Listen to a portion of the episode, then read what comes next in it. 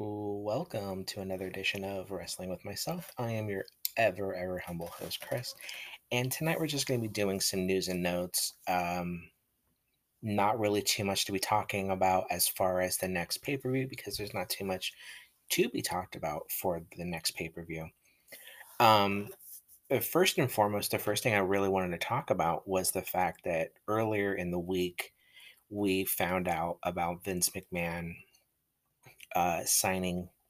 Uh, we already knew about Vince signing this two year deal effective as of January, and that Ari Emanuel, who is the owner of Ende- Endeavor, um, is the one that wanted Vince to stay on.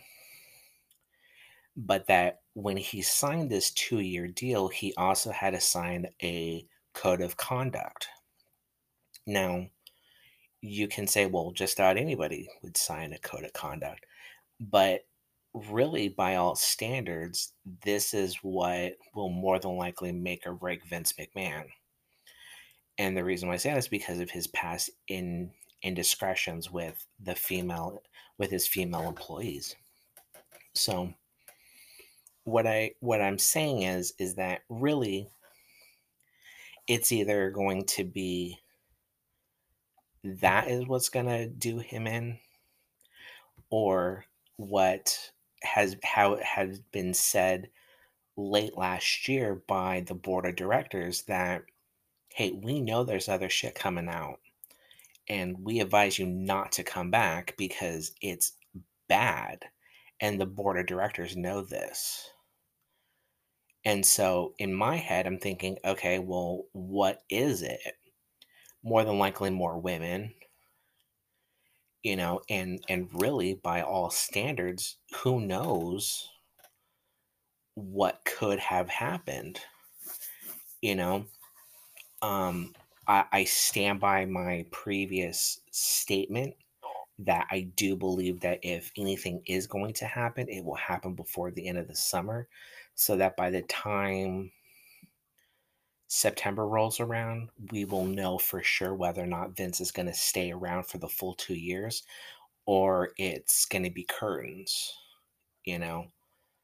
Um, I didn't really want to talk too much about him just because I ranted a little too much last week about it.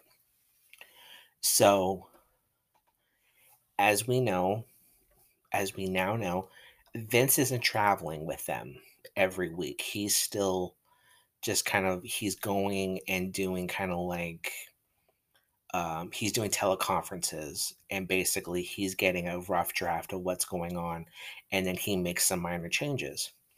And to that i'm like okay that's fine. You know as long you know like he can still kind of like as long as he doesn't stick his nose into everything and change so much. See and this is one of the things i was thinking about and i had said last week is the fact that Nick Khan had already said in a previous interview that you have to be months ahead as far as what's been planned as far as a storyline goes because you can't just change something right in the middle to do this you know? You can't just change a storyline just because it benefits you you know what I mean? Like it's it's it, if they were to just like completely disregard the bloodline, that'd be kind of noticeable, correct? Right. And I'm not saying something as as drastic as that, but what I'm saying is is that he can't he knows there's wheels in motion. He knows that there's storylines that need to to progress, you know. So I don't think that he's going to meddle as much right now. Because honestly, I think he he just can't because the wheels are in motion. He can't mess with things. Um so there's that. Um one of the big things I saw earlier in the week well, no, I didn't it wasn't earlier in the week, it was ac it was actually earlier this this afternoon. I had read that internal reports is that the the leading front runner as far as WWE is concerned for Money in the Bank to win on the men's side is LA Knight. Now, we can look at that and say, well, does that even make sense? Yeah, kind of does. Just because of what happened last year, because Austin Theory won it and you know he he won the he won the briefcase and ultimately cashed in on for the US title and lost it. Now, is that something that LA Knight's going to do? I don't think that his particular character would actually do that because he's so um arrogant about things. I don't think that he's just going to go after one of these. He's not going to go for the um the mid the mid card title, if you will. Um I had also read that more than that um uh who was it that they were saying that for the draft more than likely what's going to happen is that they're going to change the mid card champions. So gunther and um, his group is going to go to raw and that um, austin theory is going to go to um, smackdown and that uh, roman reigns and more than likely the rest of the bloodline would go to Raw, and then they would un- um, unify the two titles into one, and then move, and then go to SmackDown and say, "Here, this is your new title," and then have a um, a tournament for it. Um, I wanted to talk about so there's all of that the next thing I wanted to talk about is Cody Rhodes because the one thing that you keep hearing about is that the one thing he keeps saying is that I need to finish my story. That's what I need. I need to finish my story. And the one thing I keep thinking about is the fact that, you know, early on in his career, who was the one that kind of helped him along the way to begin with. Randy Orton. Now, I could spin a yarn about whether or not Randy Orton's even going to come back because Dave even said his back, you know, his, you know, his, uh, that spinal surgery he had to have was pretty bad, you know. And who knows? You know, it's been over a year now since he had to have that surgery. And the last photos that we saw of him uh, do, uh, uh helping out with the Special Olympics, he didn't look in ring shape, you know? So that's one of the reasons why I'm having such a hard time thinking that Randy Orton is the is the finish my story, you know, because in in retrospect, that's the that's the way you would want it to be, correct? You would want Cody to to take the title off of the one person that brought him in to begin with. He's the one that you finish your story with. Because honestly, I, you know, I don't know what's going to happen, you know, because oh, as far as what we're reading online, it's all speculation. You know what I mean? Like all we're reading is that is that what's going to happen. But look what happened a month prior, we kept reading that Cody was going to win and that Cody was going to win and that Roman was going to take a few months off. And where are we at now? Roman's still the champion and Cody doesn't have a title. And now he's going to have to face Brock Lesnar. Um, you know, for that, I'm I'm more like, okay, you know, like, um, eh, I just don't know where, um, Cody. I don't know how Cody wins, and it ties into this whole um, finish my story line. You know, I think I think that's I think that's a small problem to have. So I don't really know how they're gonna do it. Um, uh, let's talk about backlash. Um, as we know right now, there's officially only two matches. Um, we have Cody versus Brock. More than likely, Brock's going to accept um, either this Monday or next Monday. And then we also have Bad Bunny and Rey versus Dominik and Damian Priest. I'm looking forward to I'm looking forward to both matches. I do think that Cody's going to lose that match. I think it's going to be kind of close. I think both men will will provide offense, but that Cody's just going to kind of lose focus.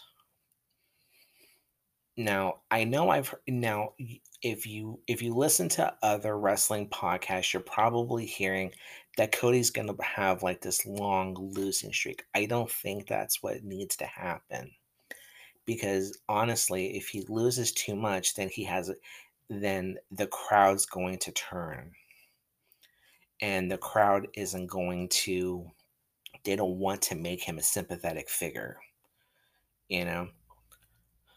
So I think he loses, but he comes back even stronger. I think he I think he realizes his his um his strategy, if you will, needs to change. And I think that's what's going to happen. I think he has to have a. I think his strategy needs to change and he has to figure some things out. Um I don't think Bad Bunny and Rey are going to lose. At least I don't think Bad Bunny is going to take the loss. If they do lose, then more than likely Rey's going to uh, eat the pin, but I don't think they're going to let Bad Bunny um, uh, take the pin. At least I don't think so. I don't think they would do that to him. They barely go to Puerto Rico to begin with, so I don't think that they would actually do that to him, but you never know. Um, there's also been some there's also a lot of talk about um Drew McIntyre. I was about ready to say poor Drew McIntyre. I, I doubt he's I don't think anyone would really classify him as poor. Uh, but there's a report online that he has taken uh, the WWE trademark off of his uh, Twitter page. Um, and he isn't really speaking right now. And you kind of understand, you know. I mean, he really led WWE during the pandemic. And it it fucking sucks that they did him dirty the way they did, you know? Like he held on to that title for 10 months. Well, nine months because he lost it, and then the next month he beat uh, Orton for it. But that's neither here nor there. But what I'm trying to say is, is that he held on to that title, and he really kind of made everyone kind of take notice of what he can do. You know, and I think that's the most important thing. And I think that he and and I think that that's something that he's looking at. Like, look what I did. Look what I did. I put I put your company on my back, and this is what you're gonna do. This is how you're gonna repay me. Like they're, uh, you know, they're kissing Roman Reigns' ass, and yet I'm the other one with the title. I was on your flagship cha- flagship show. I I did what I did, and yet I'm not getting anything. You know, I honestly think that he's not going I don't think he's gonna I I don't think that he's gonna resign right now because of the hiring freeze. I don't think that Endeavor is going to sign anyone right now. But I do think that when his contract is up in January, I think he's not going I think he'll listen to other offers and then take those other offers, go to WWE and say, "Look, this is what AEW thinks of me. This is what Impact thinks of me. This is what New Japan thinks of me. Now, what do you think of me?" And then go from there. And if WWE still doesn't want to sign him, then you know, he can either go home and kind of just relax and just not really do anything, or he could sign with AEW, he could sign with New Japan, he can sign with Impact. You know, he can sign with anybody, but I do think that he's going to resign. I just don't think it's going to be until next year, honestly, which really kind of sucks. Um, uh, there's been a lot of stuff about uh you know that Gunther really wants to eventually face Brock Lesnar.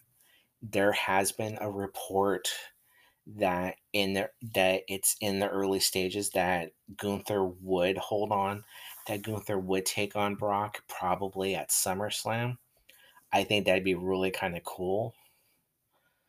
Um, I think Gunther is probably one of I think he's like right there right now as far as like him holding on to the Intercontinental Championship has really helped him. And the next logical step would be for him to go after one of the uh, one of the main titles, and that he could honestly be in that role as of WrestleMania 40 or 41. I think that if they don't do it for WrestleMania 40, I think they've really kind of missed the boat with him.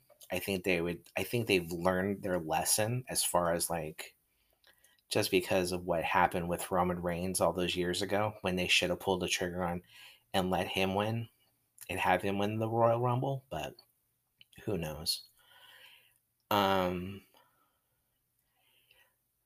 Oh yeah, there's also one other match that more than likely is going to happen. Um uh, Zelina Vega uh, is going to probably challenge um, Rhea Ripley for the uh, for the SmackDown Women's Championship. So that's going to be pretty interesting. Be- uh, I think I think she's really really good, and I used to not like her, but I've really enjoyed her her work recently.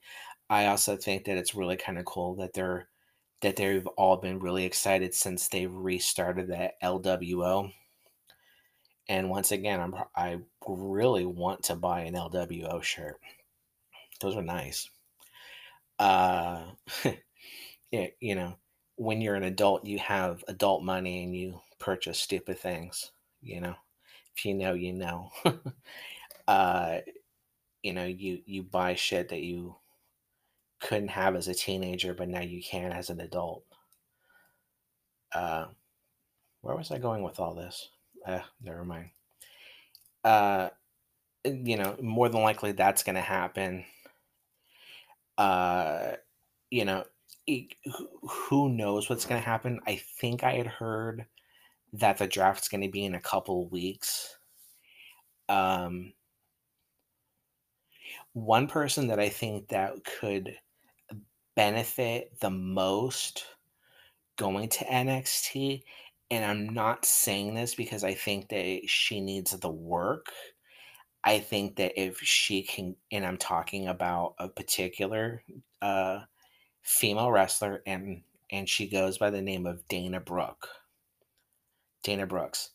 I think that you can move her over to NXT, let her kind of work her way up and you can honestly give her a um, you can give her the women's title and it would be a great you know, she could have a nice run, and I'm not talking like a Mandy Rose type of run, I'm talking just like a regular 3 to 4 month uh uh, run where she's the champion, she goes through a couple of people, and then she can go back to Raw or SmackDown. And I really think that it would work for her. I really, really do. Just because I think that I I just honestly think that th that she is a victim of too many people. And when she had the 24/7 title, she actually looked like she was um, excited to have that title and that she was very happy to have that title. And I think that really helps. And I really think that that's something that that you can say like, look, you know, hey, you had the 24/7 title for a little bit.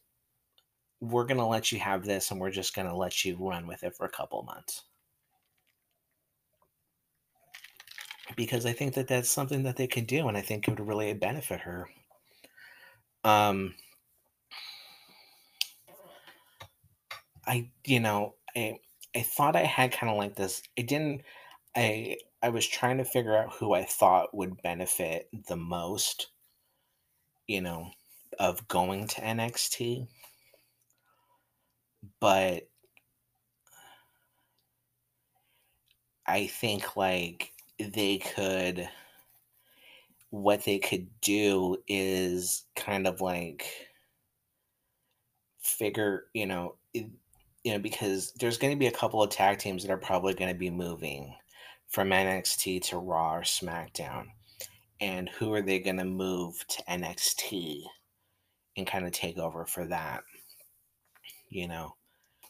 Uh, I don't think you know, like, I thought at at first, I was like, "Well, maybe like a Ricochet," but sh he was already in NXT, and he had a really good run over there. I just don't think that he would do it honestly. Just because he's been doing really, really well as of late, but um, you know, eh, I'm just kind of like I'm just kinda, like, trying to figure out who I think would work out there, but I just can't think right now. Um I wanted to say congratulations to, um, FTR for signing their four-year uh, four-year deal with AEW, and they have officially said that this is their last uh, this is their last run, and once this is over with, they're gonna retire. Uh, I say congratulations to those guys. They've worked their ass off uh, after trying to turn what they were given with WWE to now being one of the most decorated champions. That's pretty fucking cool, you know? Um but that's really it, really, you know? Um uh, next week, uh, because we're uh, running out of time, next week uh, is going to be a, a different kind of episode. Where we are going to be discussing wrestlers um, who WWE uh, didn't give a chance, uh, the greatest what ifs as far as champions. Um, I'm looking at you, Mr. Perfect. Uh, you know, even like a hacksaw Jim Duggan, you know. Well, be discussing all that. Uh, that's going to be it for me tonight. Uh, as I said, next week we will be discussing uh, wrestlers who who they should have given a chance to. Uh, so until then, I will talk to you all later, and I will talk to you next week. Bye.